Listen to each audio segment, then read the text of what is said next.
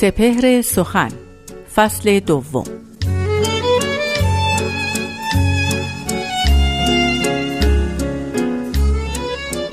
گر من از باغ تو یک میوه بچینم چه شود؟ پیش پایی به چراغ تو ببینم چه شود؟ یا رب در کنف سایه آن سرو بلند گر من سوخته یک دم بنشینم چه شود؟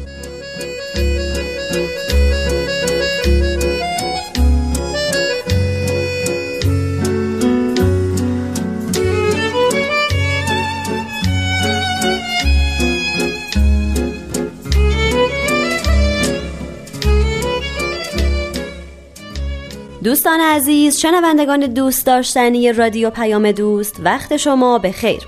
من نیوشا راد هستم. به دهمین قسمت از دومین فصل سپهر سخن خوش اومدین.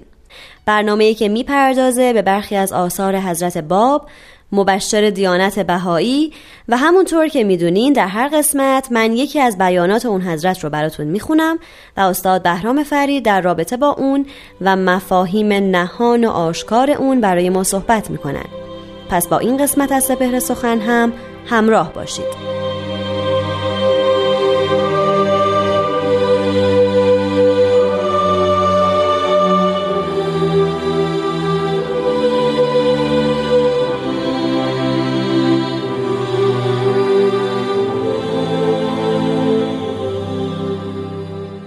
حضرت باب میفرمایند مجمل قول آنچه انسان تمنا دارد از خیر دنیا و آخرت نزد من است و اگر کشف حجب شود محبوب کل منم و احدی مرا منکر نخواهد شد.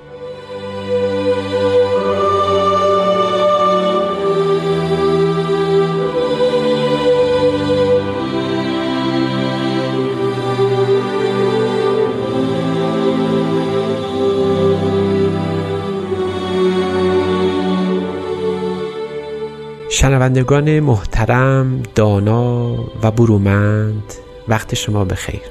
بیان حضرت باب مبشر آین باهایی رو شنیدیم. این بیان خطاب محمد شاست یکی از سلاطین قاجار. در زمان محمد شاه یعنی پدر ناصرالدین شاه حضرت باب قیام فرمودند و امر خدا رو به مردم ایران بلکه به مردم جهان ابلاغ کردند. می‌دانیم که حضرت باب در سال 1260 هجری قمری یعنی مصادف با 1844 میلادی در شهر شیراز بیان اندیشه و آراء دینی خودشون رو عنوان فرمودن. اظهار امر کردن به تعبیر بهاییان مبعوث شدن به تعبیر مسلمانان. حضرت باب در نخستین اثر خودشون به نام قیوم الاسما که شرح سوره یوسفه که حاوی 111 سوره است مطابق با 111 آیه قرآنی.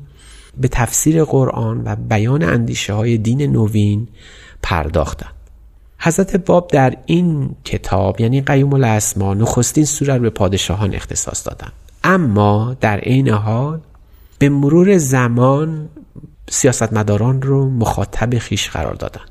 حضرت باب شاید بیش از پنج توقی فقط به محمد شا و وزیر او حاج میرزا آقاسی نوشتن. در هر پنج اثر در هر پنج توقی که هر کدامشون هم نسبتا مفصل است محمد شاه رو به عنوان یک پادشاه منفرد در ایران و هم محمد شاه رو به عنوان سمبولی از جمعی پادشاهان مورد خطاب قرار دادند و به اونها مطالبی رو ذکر کردند که شایسته حکومت مداری است. شاید تمام سیاستمدارای دنیا محل این خطاب قرار می‌گیرن که وظیفه یک سیاستمدار عدل است و عدل از پایه حکومت خداوند است. یعنی عدل ممکن نیست در جهان محقق بشه. هر چقدر هم دقیق و انسانی باشه مگر اینکه معید بشه و موفق بشه به عدل الهی. عدلی که خداوند حدود و سقور او رو مشخص کرده. بنابراین باهایان عالم از این بیان حضرت باب به این سمت و سو می روند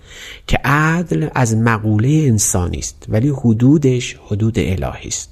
یعنی اونجایی که انسان قاصر میمونه از احقاق حق اونجا باید به مدد حق و خداوند و دین الهی اون نقصان رو برطرف کنه. شنوندگان محترم حضرت باب در این بیان به جان کلام به اصل مرام توجه کردن به اصل مرام ما رو متوجه می‌کنن. یعنی اینکه به راستی یک انسان از قدرت که دو جویای دو طالب دو خواهان بسیار بسیار تشنه لب داره به نام علمای مذهبی و سیاستمداران حقیقتا از قدرت چه میجویند؟ حقیقتا از قدرت به دنبال چه چیز هستند؟ بعد این دایره رو وسیعتر کنید. قدرت در نزد هر انسانی در نزد در پیش هر ارگانی در هر مؤسسه فل حقیقه به چه کار آید؟ برای چی قدرت بد داشت؟ وقتی به این سوال می‌خوایم پاسخ بدیم این بیان حضرت باب نمود دیگری پیدا می‌کنه. و آنچه انسان تمنا دارد از خیر دنیا و آخرت. نه تنها قدرت دنیوی بلکه معال و آرزوهای اخروی انسان. یعنی فکر می‌کنه که پس از مرگ برای او چه اتفاق میفته برای او چه حیاتی رقم زده شده. وقتی به این دو مقوله فکر می‌کنه از دنیا و آخرت به دنبال چیست؟ اون راه می‌رسیم که در هر دو اگر به درستی بیاندیشد و درستی کار بکنه به درستی فکر بکنه در دنیا و دین در دنیا و آخرت فقط به دنبال یک خیر میگرده. چیزی که شاید عناوین گوناگون تحت عناوین گوناگون یا القاب متعدد بشه اون رو نام گذاشت. مثل سعادت. مثل نیکبختی مثل خیر مثل خوشی مثل وقت خوب و رضای الهی.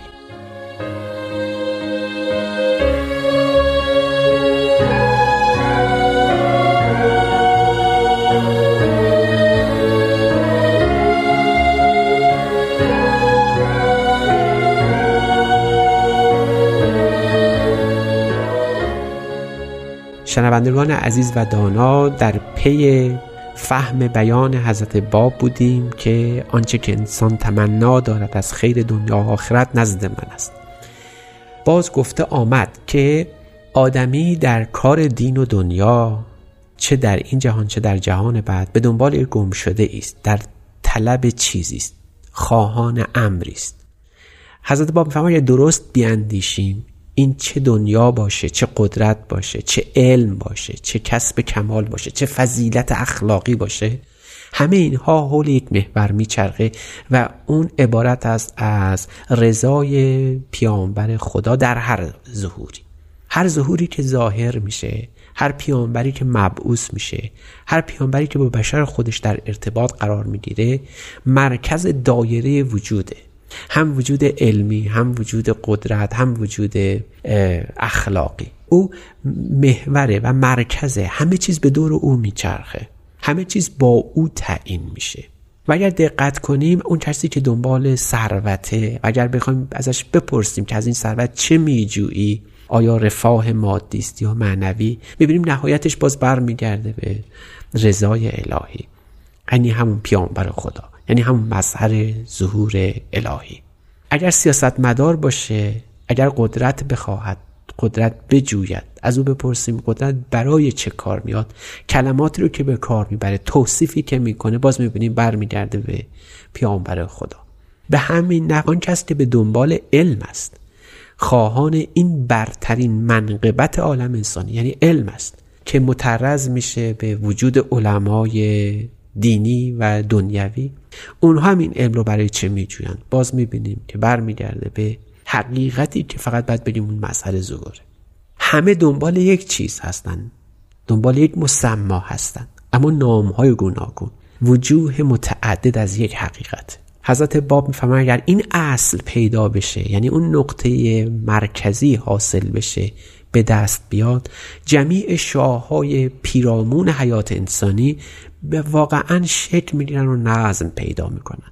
به یک نقطه برمیگرده و اون مظهر ظهور الهی است. و عجبا که حضرت باب در ایرانی ظاهر شدند که این نقطه و این محوریت به تمام رسید. منظورم این است که حضرت باب در ایرانی قیام کردند که سراسر از پراکندگی و آشفتگی بود و در این بیان عجب است که به محمد شاه این نکته رو یادآوری می‌کنند. یعنی نهایت قدرت یک سیاستمدار و نهایت علم یک علمای مذهبی چیزی نیست جز رضای الهی که تحت عناوین گوناگون مثل عدل و سعادت و اینها می‌تونه معنا بشه. فل حقیقه اگر او نباشه یعنی رضای مظهر ظهور نه اون قدرت وفادار میمونه و نه اون علم توریست که اون عالم مذهبی شایستگی اون رو داشته باشه. برای می‌شوند اسمهای بی مسما مسمای حقیقی معنی کلی و روح زندگی عبارت است از اونچه که مظهر ظهور پیامبر خدا در قالب کلماتش بیان می‌کنه. پس بنابراین اگر آشفتگی در سیاست ایران مشاهده میشه امروز روز و اگر هم در به این آشفتگی در سیاست به مدد علمای مذهبی صورت گرفته این چیزی نیست جز دورباش آنان از کلام حق و خود حق. برای حضرت باب میفرمایند که فل حقیقه مجمل قول یعنی خلاصه کلام این است که آنچه انسان تمنا دارد از خیر دنیا و آخرت نزد من است و اگر کشف حجب شود محبوب کل منم و احدی مرا منکر نخواهد شد.